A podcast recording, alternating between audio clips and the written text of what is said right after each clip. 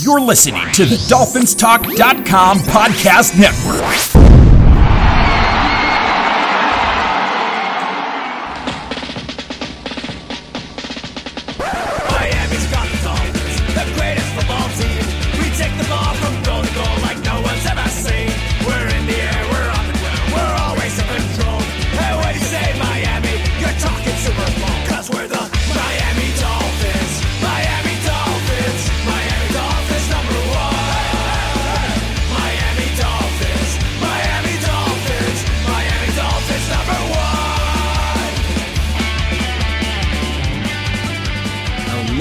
Hello, hello, Miami Dolphin fans, and welcome to the Same Old Dolphin Show, part of the DolphinsTalk.com podcast network.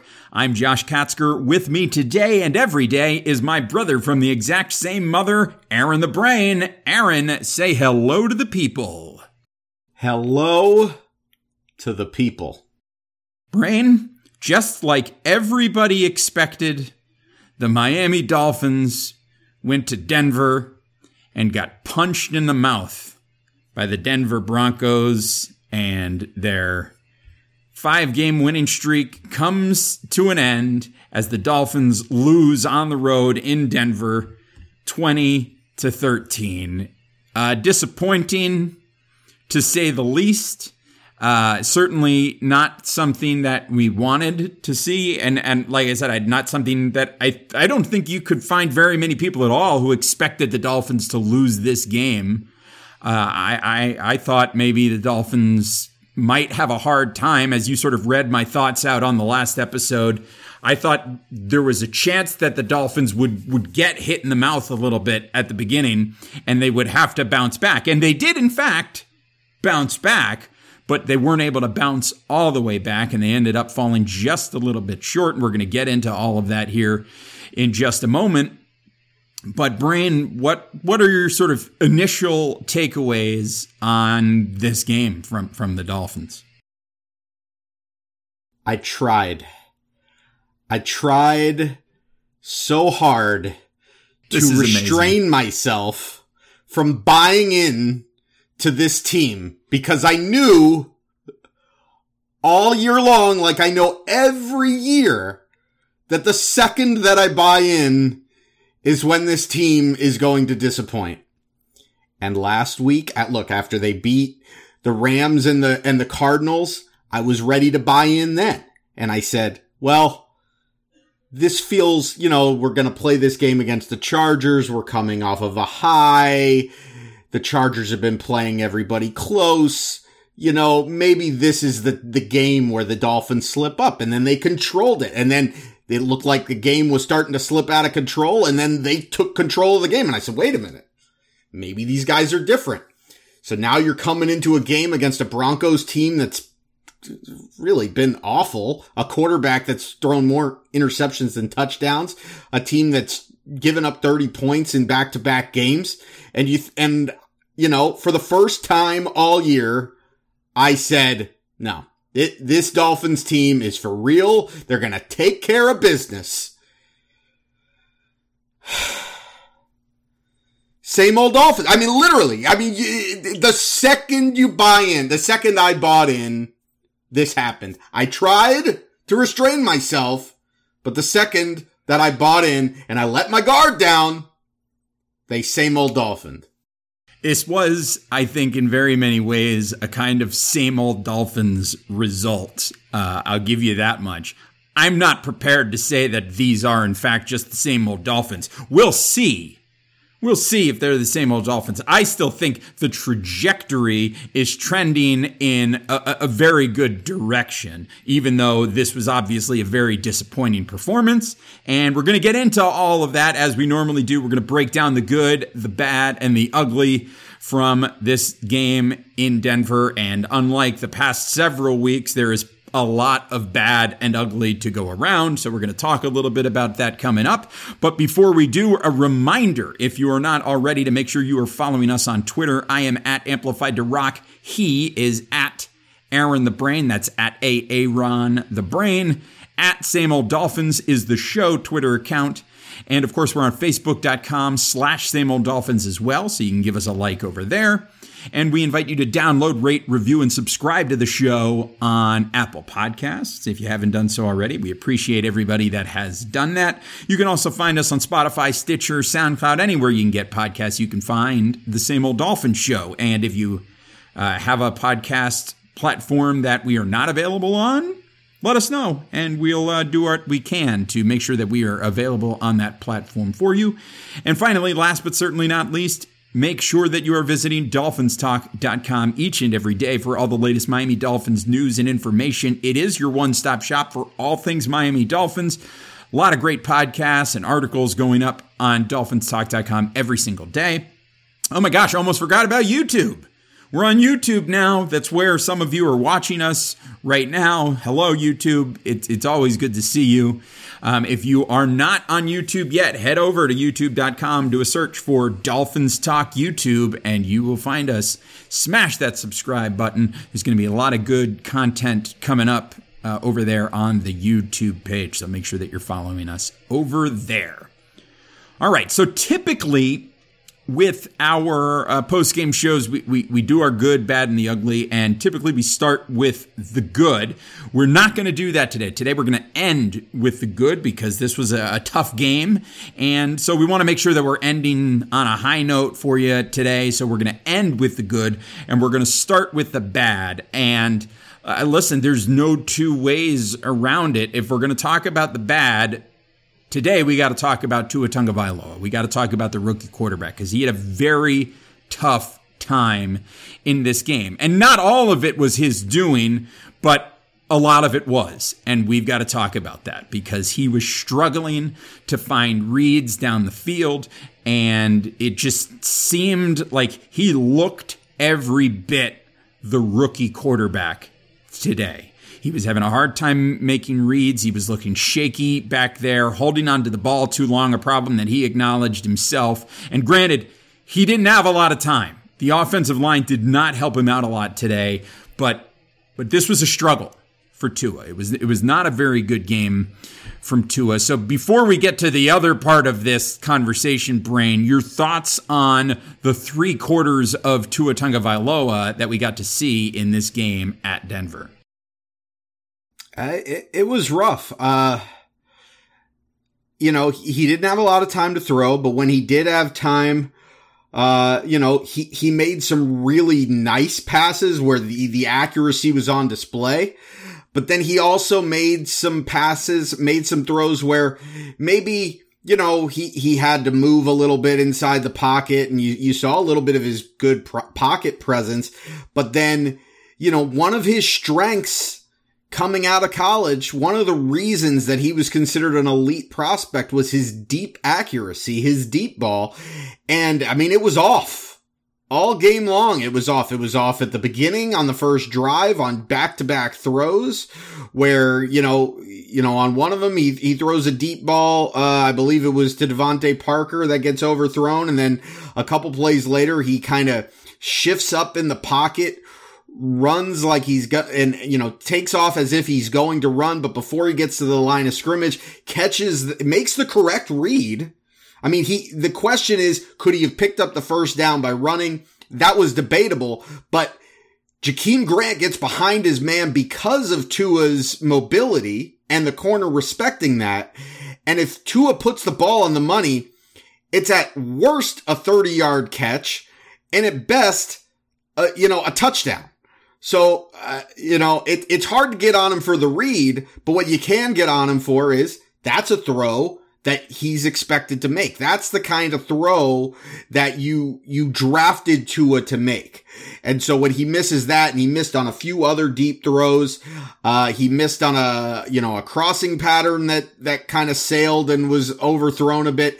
It just looked like everything was overthrown a bit and he was just off. And look, I, am not going to make excuses. Uh, I, I wondered while I was watching it whether or not the altitude had some effect on that. And maybe just a, you know, an inexperienced playing at that altitude could maybe cause every throw to be overthrown. Um, so I, I think there maybe there's something there, but at some point you got to adjust to it and you still got to make the plays. And regardless of that, his biggest problem wasn't those throws. His biggest problem were the plays where he did not let go of the ball, where he just simply held on to the ball too long, uh, was afraid to make the mistake. Um, heck, and I mean, this is the third game in a row where Tua comes out of the game where he did not turn the ball over. He did not throw an interception, but he, he, pretty much did, but he got bailed out.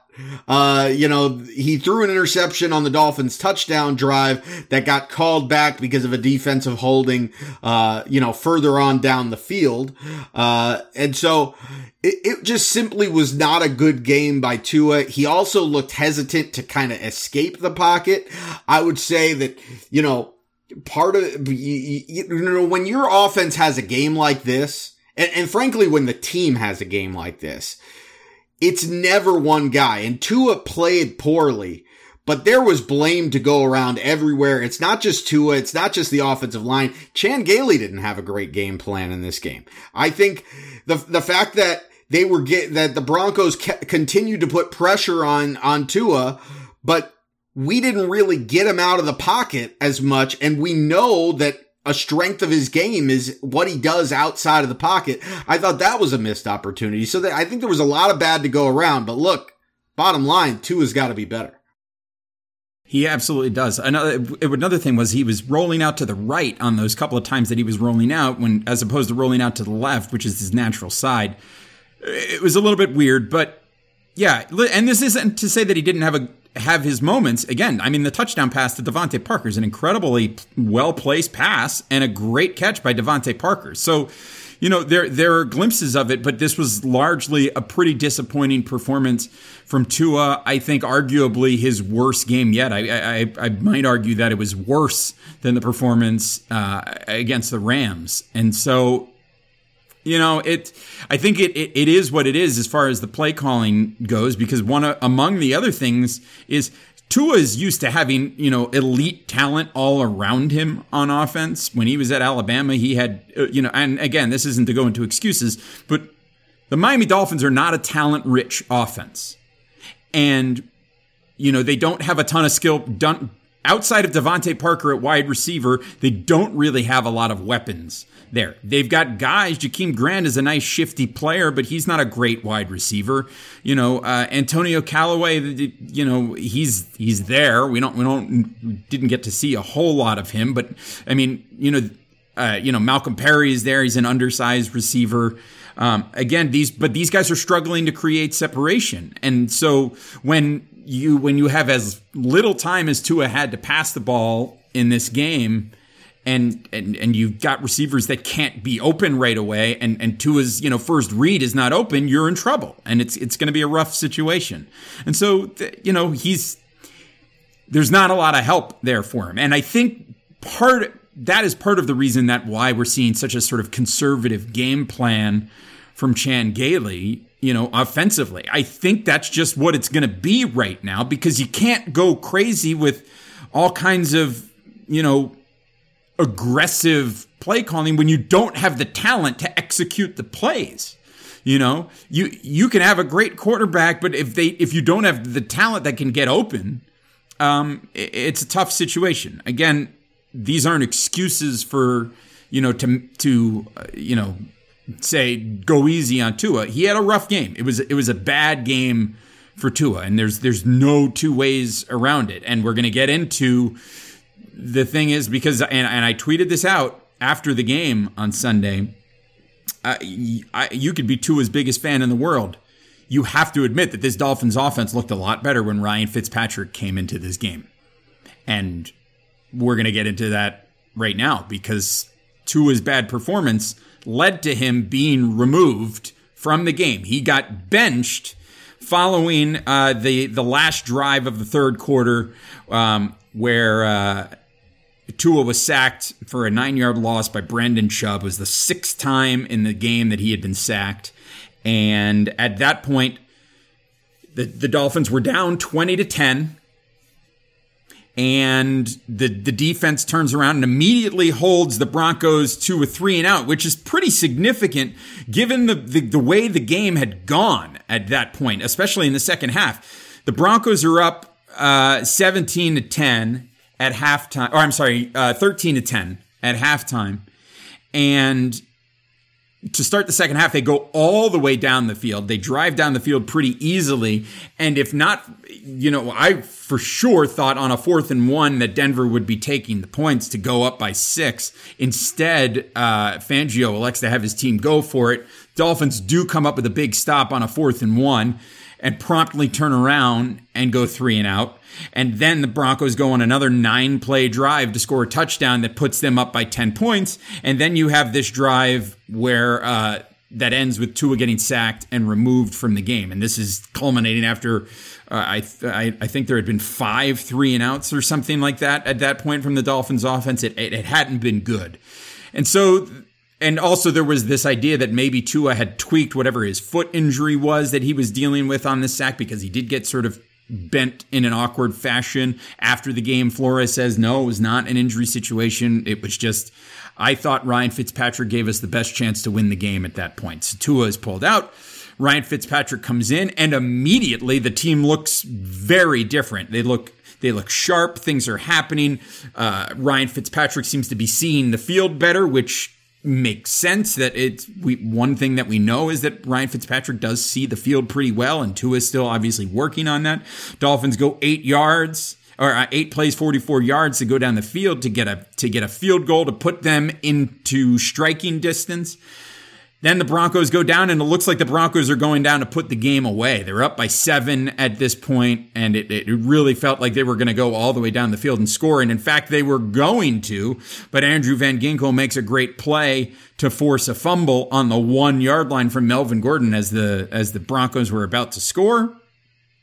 Instead, the Dolphins recover the fumble at their one yard line, and then Ryan Fitzpatrick has a chance to lead the Dolphins on a drive to tie the game and he ends up throwing an interception in the red zone uh, and throws it into the end zone. Justin Simmons makes a great play, picks off the ball, and the Dolphins fall 20 to 13. But Brian Flores makes the change, he says afterwards, because he thought it gave him the best chance to win the game. And quite frankly, he was right.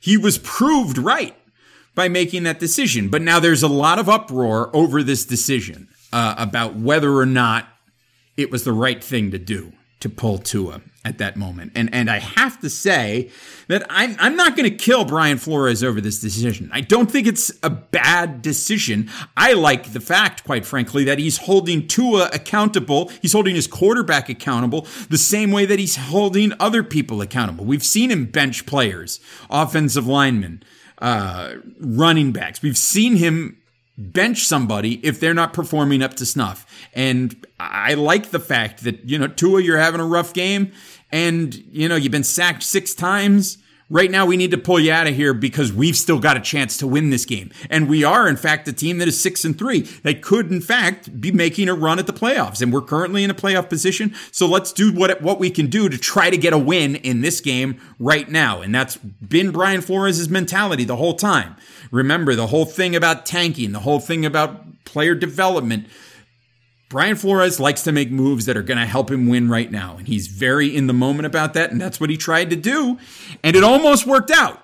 It almost worked out. It ended up falling a little bit short because, I mean, it was like um, that fourth quarter was a microcosm of living with Ryan Fitzpatrick. You got him making nice passes, making getting Mike Gesicki involved, and driving the Dolphins down the field, and it's all looking really good. And then he throws the interception in the end zone, which is also just a signature Ryan Fitzpatrick move.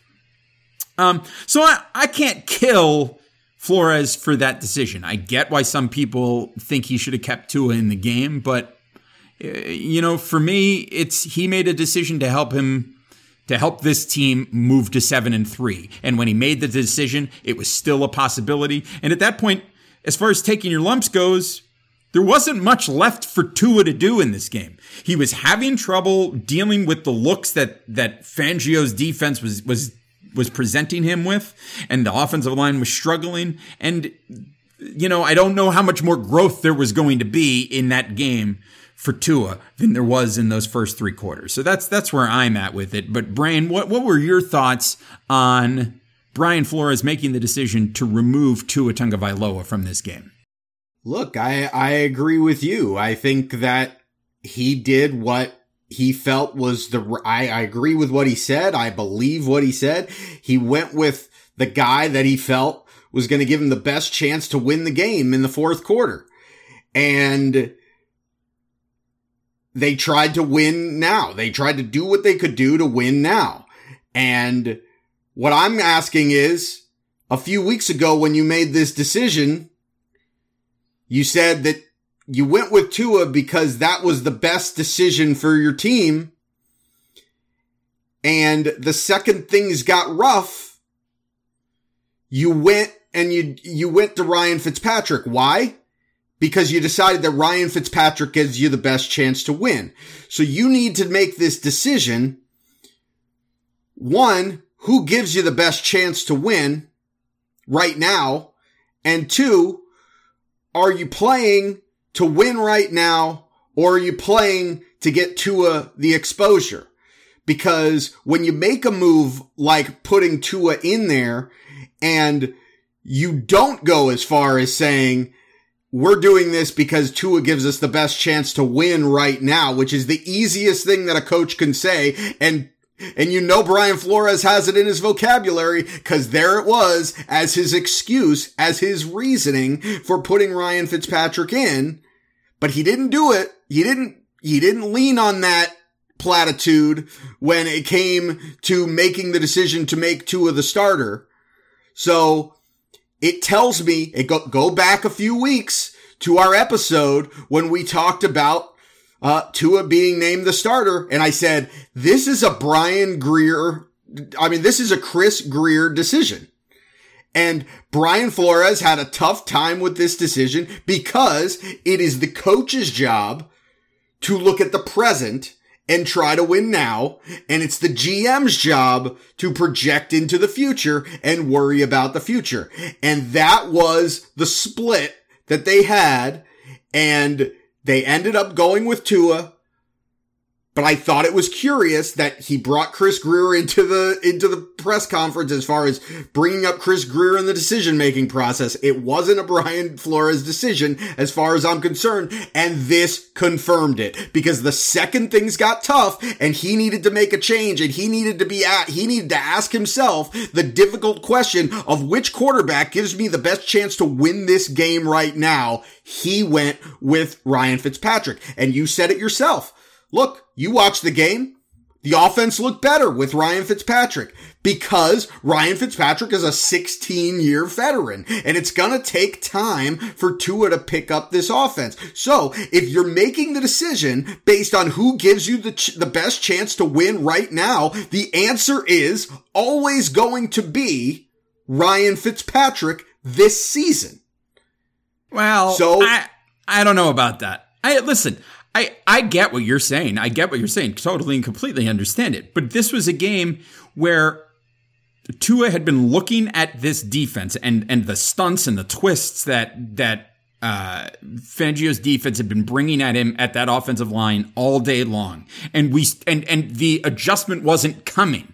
So it made sense in that moment to take Fitzpatrick out and let him finish the game because obviously the change wasn't going to happen. You weren't seeing it. There was going to need to be some coaching. There was going to need to be a conversation. So it made sense to bring in Fitzpatrick for this game. And the bottom line is the other thing is now, after Fangio's defense put that on tape and Tua put that performance on tape, you can bet your bottom dollar that the New York Jets are going to be bringing very similar looks next week when the Dolphins head to the Meadowlands and Tua is the quarterback again. I just right. And because here's the question. Here's the question is when this happens again, and I'm not saying it's going to happen against the Jets. It could. I'm not saying it's going to happen against the Jets. I'm not saying it's going to happen against the Bengals. Uh, but at some point, it's going to happen again, and it's probably going to happen this season. At some point, the Dolphins are going to be behind in the fourth quarter of a game, and Tua will be struggling. And at that point, is Brian Flores going to once again go to his security blanket in, in Ryan Fitzpatrick? Because look, I, I am a believer that, look, I have no problem, like you said, Tua was having a bad game and it didn't look like the adjustment was coming. You've got a serviceable backup in, in Ryan Fitzpatrick. Some would argue a better quarterback at this juncture in time as your backup quarterback. And you, you go with the guy, you, you go with your reliever. You bring it, you say, look, the starter doesn't have it today. We're bringing in the bullpen. I totally get that. And I agree. But you do that once, okay. But does this become a pattern? Because I see a lot of Dolphin fans, you know, when we're watching the game on Sunday and they're comparing it to David Woodley and Don Strock in the 80s. And, and, you know, first off, we, we expect Tua to be a lot better than David Woodley because we drafted him fifth overall. But you, David Woodley, by all accounts, if you, if you talk to him, you talk to Joe Rose, who was David Woodley's roommate when he was with the Dolphins, he'll tell you that while it kind of worked for the Dolphins that one season, David Woodley was a mental wreck because he knew that every time he struggled and the team was behind, he was getting pulled from the game. And you could do this once, you maybe could do it twice, but if it becomes a pattern, the last thing you want is your young developing quarterback to think that if he has a bad game or if, if he makes, if he has a couple of bad series, that he's looking over his shoulder because he's going to get the hook. Uh, look, I don't have a huge problem with it in this game. Again, uh, like it, it's a one-time thing. But if this is a pattern over and over and over again, like this, this could, this could, this could be disastrous. Well, for and- the development of Tua Tagovailoa. I agree. I, I, I agree with that, but it's not a pattern yet. It's something that happened one time. And I, and quite frankly, my thought, you know, another aspect of this, eh, whether Flores wants to admit it or not, is that Tua was playing with some sort of injury. I mean, he, he no sold it afterwards. He said he wasn't hurt, but the man was sacked six times and that factors into it. It especially factors into it. And I'm not saying that, you know, what happened in Cincinnati had anything to do with the decision to pull Tua from this game. I don't think it does. I don't think it had anything to do with it. And obviously what happened in Cincinnati, if you, if you're not aware somehow is that, well, it actually happened in Washington, but uh, Joe Burrow, uh, had a, season-ending injury. His uh, tore his ACL and MCL uh, on a hit. Um, but this was a game where Tua's been hit over and over again and struggling with that. And if if there's no adjustment there, there's no point leaving him out there to continue to get beat up as the game goes along. So I think this is this presents an opportunity for Tua is going to spend all week looking at what happened. He's going to spend all week looking at the tape of what happened in this game. And I, I, you know, I think the Dolphins can realistically expect that the next time this comes, because this is one of the things you even said it yourself. One of the things about Tua is his mental game is very strong. That's one of the reasons that he was a highly recruited quarterback prospect because of the fact that he has the, the a strong mental ability. And so I think that you're going to see some improvement from Tua the next time he's dealing with something like this. And he's not going to be dealing with a pass rush the likes of what the Denver Broncos are bringing him, uh, you know, every week.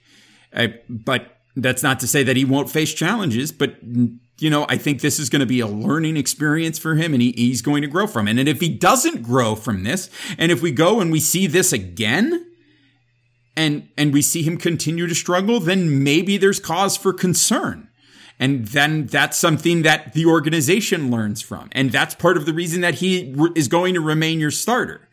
Um, and so that's something that we're going to continue to evaluate. It, it, it listen, this was a, a, rough situation, but again, I'm not killing, I'm not killing Flores for it. He, he did the best, what was in the best interest of his team in this moment. He also protected Tua, you know, without needlessly keeping him out there. Um, and listen, he was almost proven right.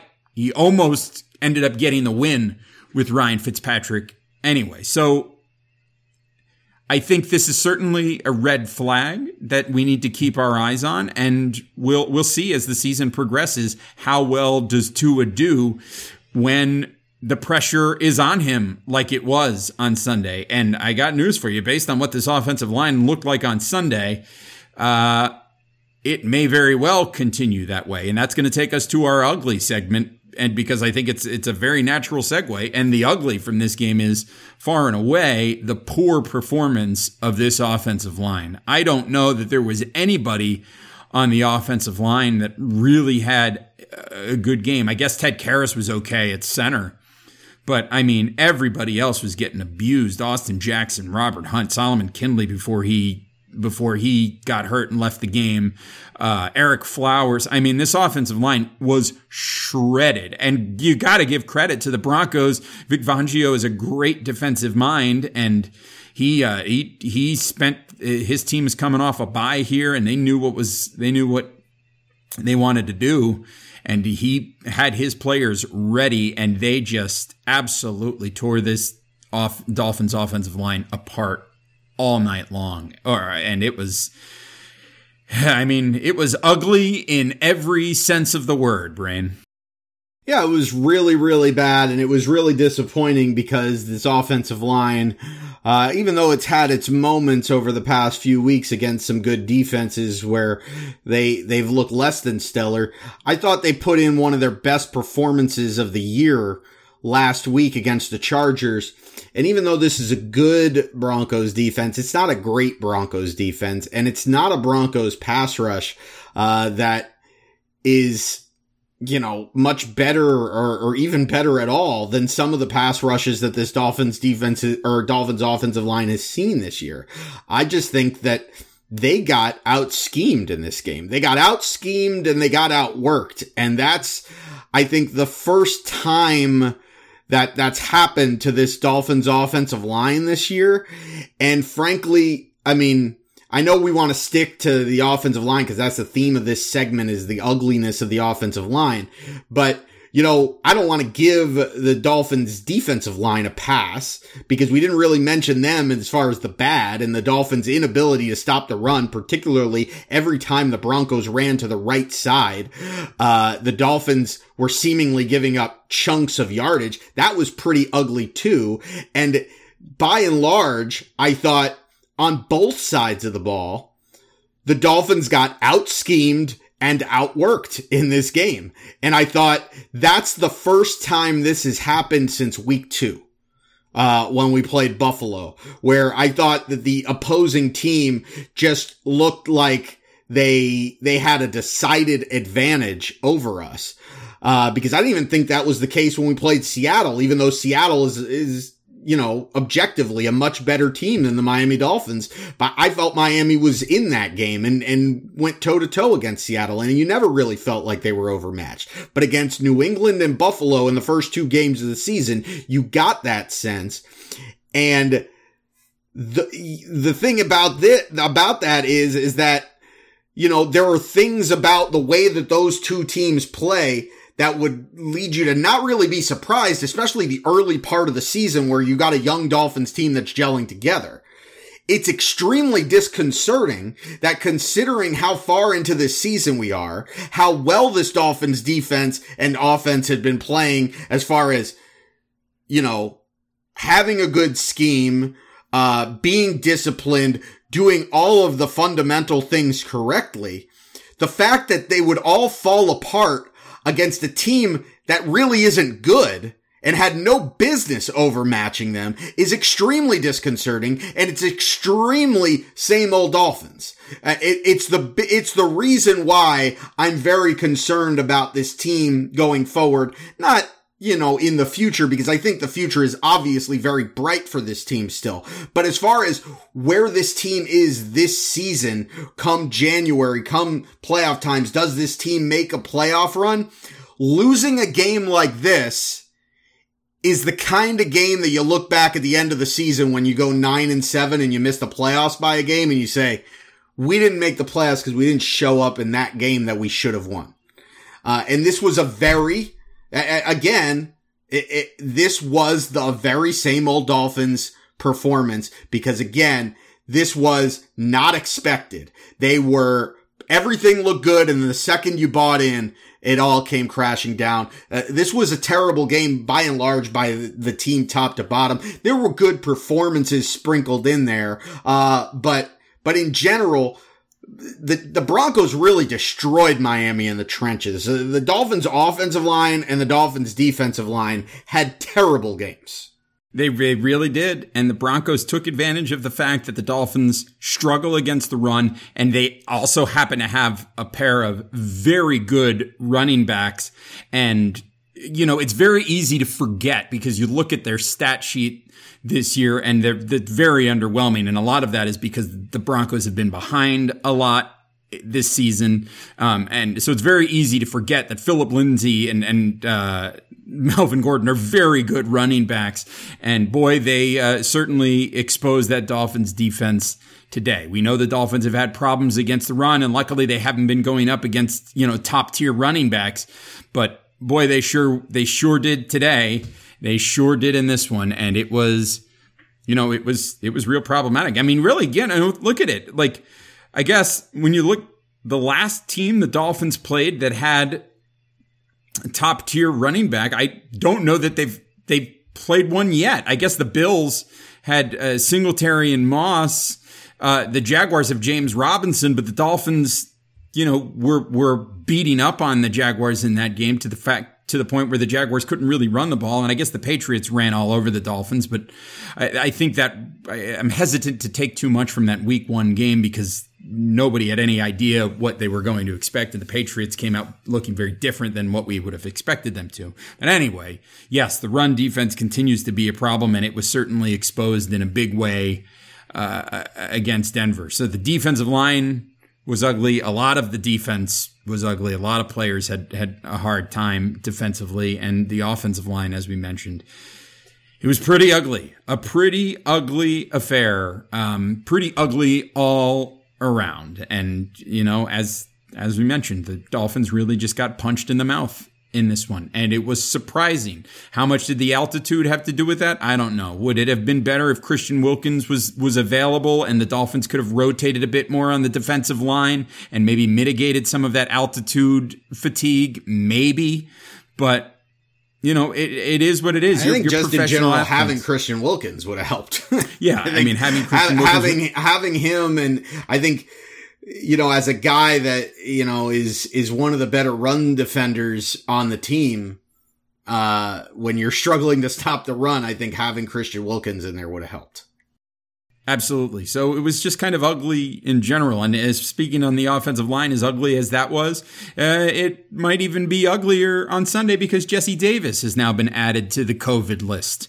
Uh, for the Dolphins as of as of today. So um, as we're recording this on Monday evening, so lots lots uh, up in the air and a lot of room for improvement for the Dolphins as they head into their next game against the New York Jets. So when we're gonna take uh, we're gonna we're gonna take just a second here and we'll we'll talk about the good in this game and and the good stuff to talk about because there is some good stuff to talk about and we're gonna do that. But first, Brain, it's important that I tell you that if you are looking for the ultimate stocking stuffers for this holiday season, you need to look no further because our sponsors, Manscaped, have the tools to make you win this year's stocking stuffer or white elephant competition.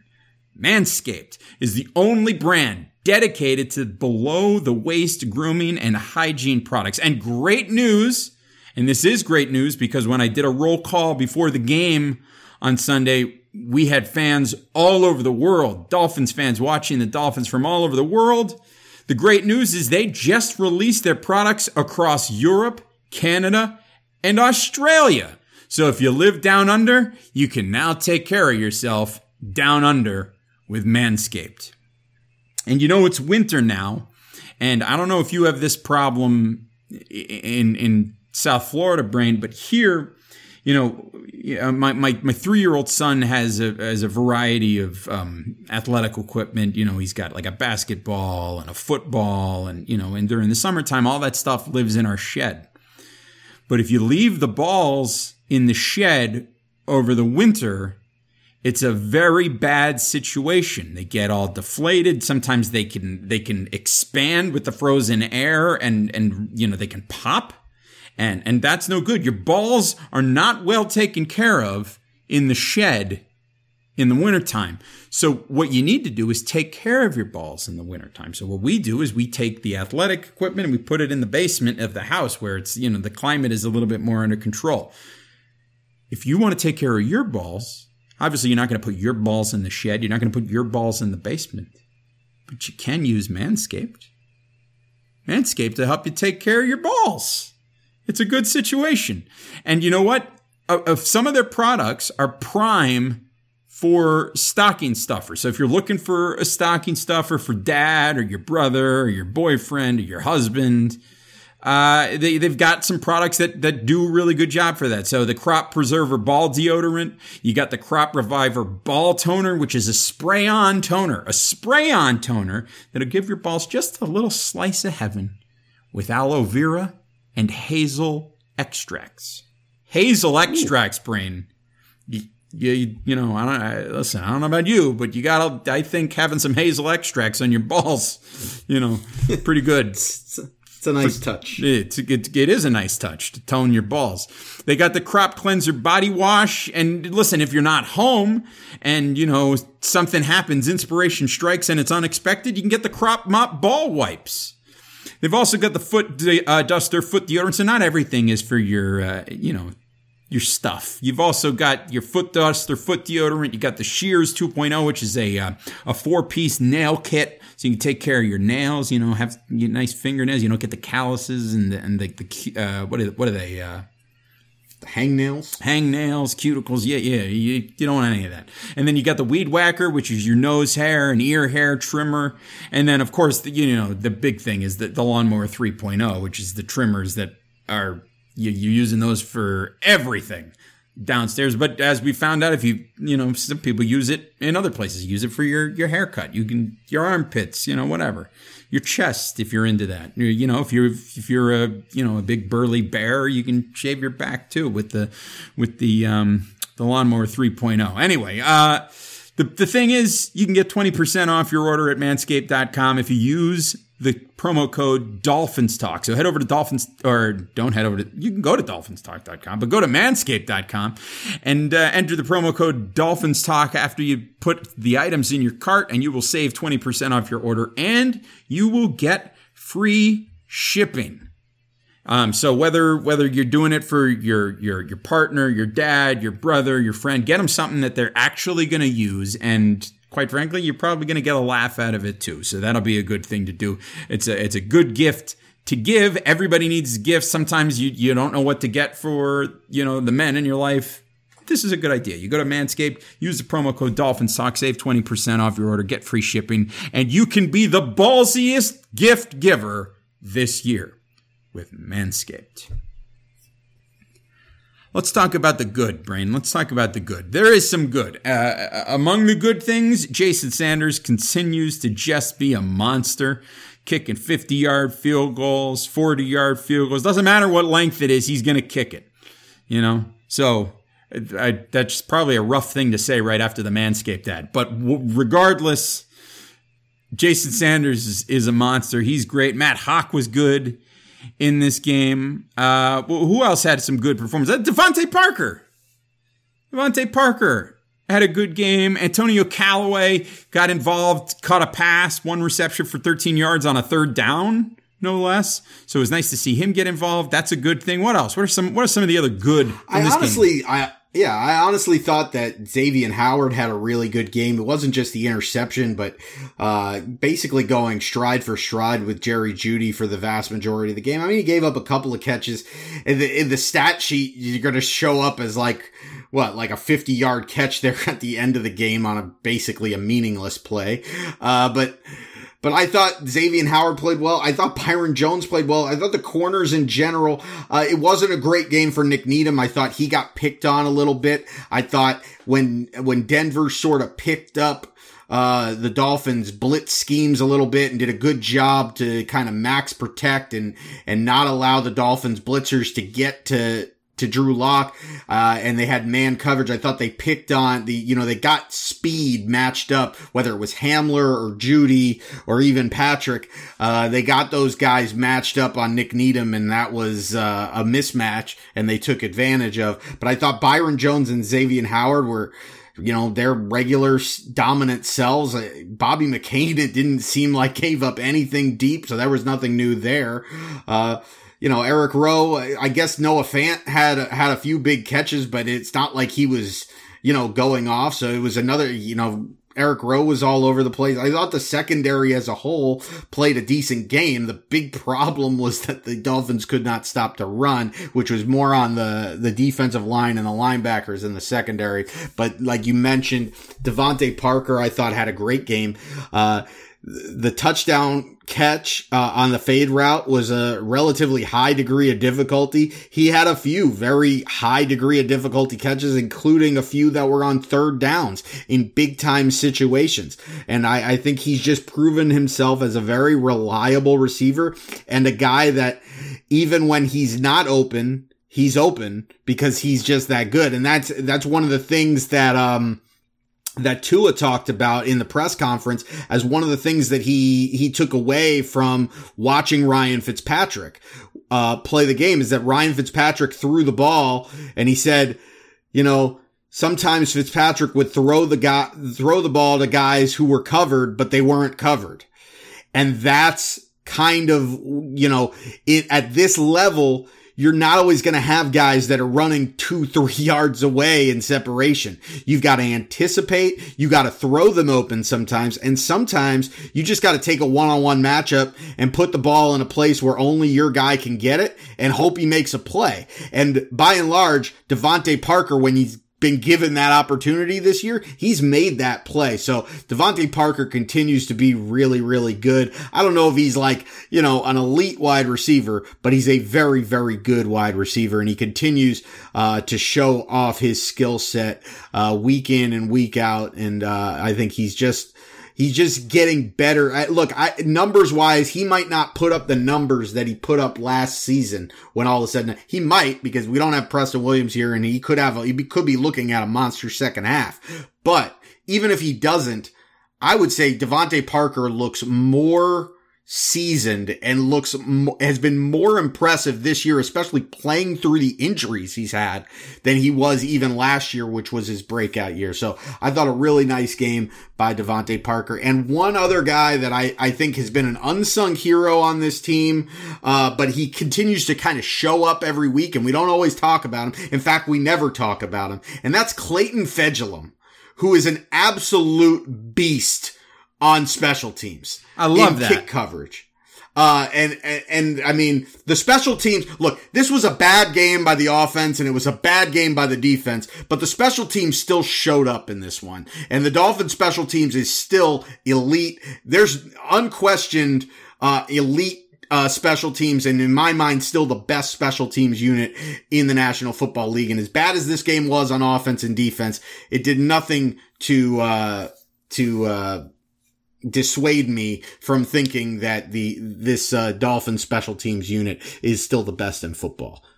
Absolutely. And I, I, I agree. I agree with all of that. I, I think that the special teams is continuing to be very, very strong and continuing to put the Dolphins in position to, to stay in these games. And, and it, that was again the case on Sunday.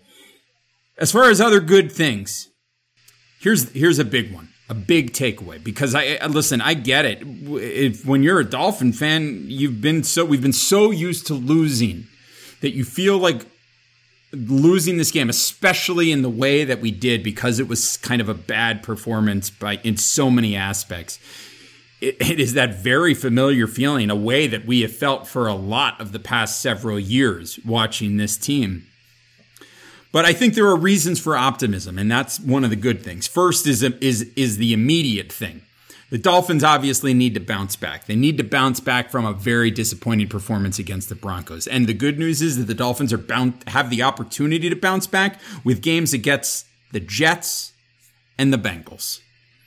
And if the Dolphins win those two games, they find themselves 8 and 4 coming into the final 4 games of the season. And I mean, if you had told me at, in 2019 when the Dolphins were uh, you know losing every game and getting blown out of the water every week that next year your team is going to go into week 14 with an 8 and 4 record with an opportunity to make the playoffs, I'd have bit your hand off. If you told me at the beginning of this season that the Dolphins would have been 8 and 4, I would have bit your hand off. Uh, the, the Dolphins are still where they are, and they are still ahead of schedule in the overall big picture here.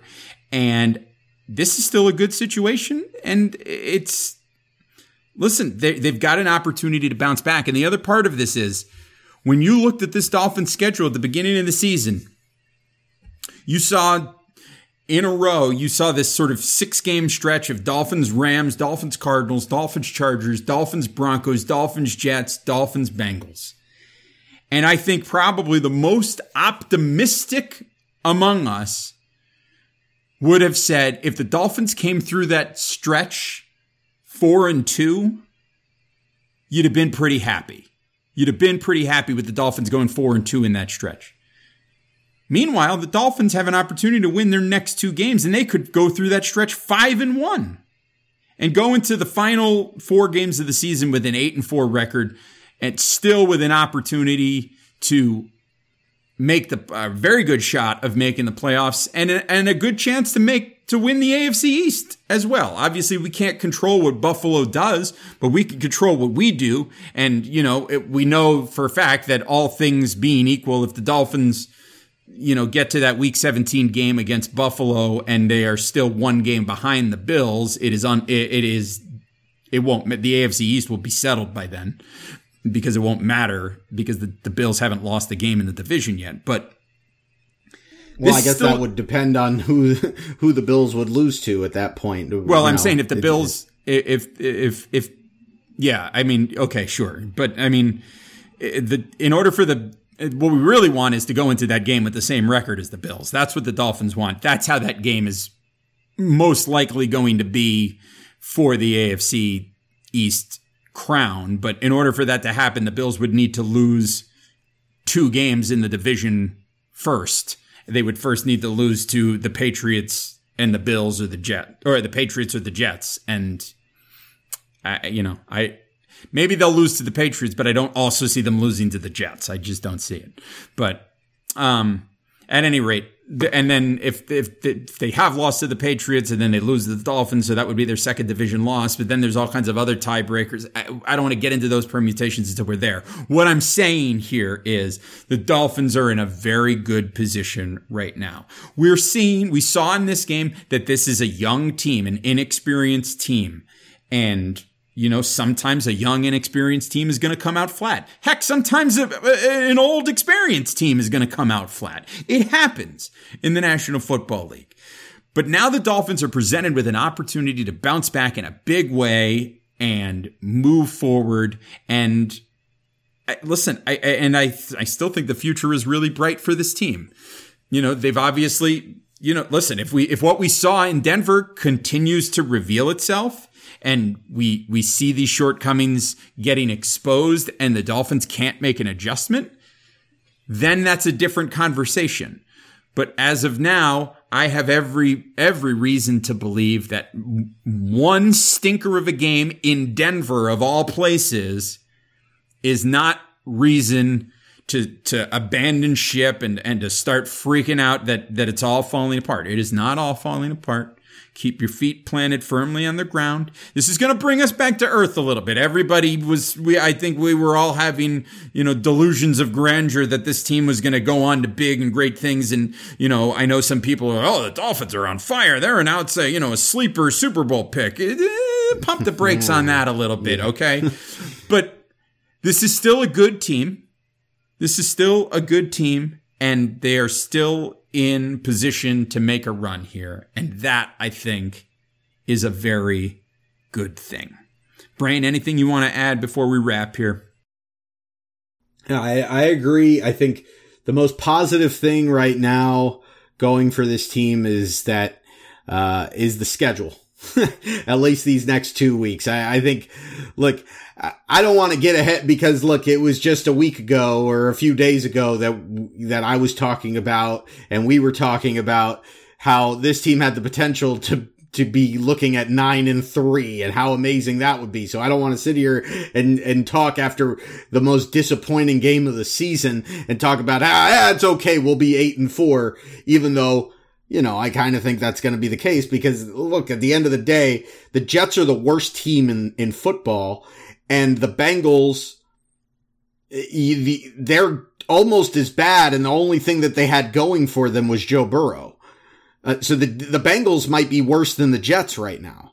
Uh, so there's literally no excuse to lose either of these next two games. As as as, you know, as much as I as underwhelming as the Broncos were, and as much as I thought the Dolphins should have beaten the, the Denver Broncos, the the Broncos look like a playoff team compared to the Bengals and the Jets.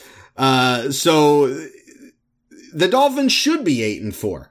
Uh, so you, and, and you gotta feel good about that. And, and look, at the end of the day, what you gotta feel good about is that we really didn't think that this was to happen, but the Dolphins are going to have their second opportunity this season to end the coaching career of Adam Gase. We really didn't think that that could be. I can't possible. believe you're actually under the impression that that they would fire him at this point they're going to just let him stay until the season is over. They're going to let him secure the number one pick, and then they're going to get rid of him.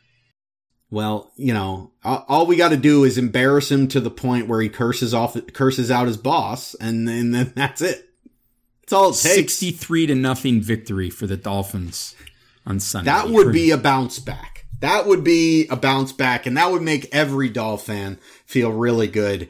Uh, you know, a week after this debacle uh, in Mile High or whatever they call this uh, stadium in Denver. Yeah, well, so listen, folks, this was a disappointing, disappointing game, but we're gonna get past it. We're gonna move on, and we're on to the Jets because it's. uh Listen, it's we hate the Jets, and now we get to go into F the, Jets. Jets. Yeah, and the the Jets are the perfect team for us to bounce back against. So uh, that's going to wrap us up here on this episode of the Same Old Dolphin Show. Before we sign off, Thanksgiving is coming up. We're not going to get a chance to talk to you again until after Thanksgiving. So I, I hope that everybody can have a safe and wonderful Thanksgiving holiday. Uh, we are thankful for all of you who, who listen to the show uh, every week and, and who watch us on YouTube. Hi, YouTube. How are you? We're thankful for you for you watching us show. Um, many reasons to be thankful. Thankful that the Dolphins are good, um, and, and, hopefully, well, listen, we're still good. Uh, listen, we're going to recover, and uh, you know, I'm I'm just. I am I am thankful that I'm thankful for my brother who I get to do this podcast with, which is is really wonderful, and I'm thankful for uh, everybody, Mike, Tom, Big E, everybody at dolphinstalk.com. We're thankful for all of them. And uh, like I said, thankful for all of you who listen to the show as well. So, so thank you. Enjoy. Have a safe and happy and healthy Thanksgiving. Uh, please don't gather with that many people. You know, let's play it safe, play it smart, um, but enjoy you know, stuff yourselves, go crazy, and uh, make sure you listen to the Thanksgiving episode of the Dolphins Talk Daily podcast uh, that Mike and Tom are releasing on Thursday morning. There's going to be some good, fun stuff there as well. Um, so that's it. That's going to wrap us up. We'll catch you after the Thanksgiving holiday. Um, we'll be recovered. We'll be bloated, but we will come back to preview the stinking, disgusting New York Jets right here on the same old Dolphin show. So, for Aaron the Brain, this is Amplified to Rock. This is Josh. We will talk to you again. Well, uh, I'm signing off like I was signing off the old podcast. That was that was crazy. It's been three, four years since we've done the old podcast. Take care of yourselves and each other. We will talk to you again next time. Bye bye, everybody. Go Dolphins! Miami's got Dolphins, the greatest football team. We take the ball from.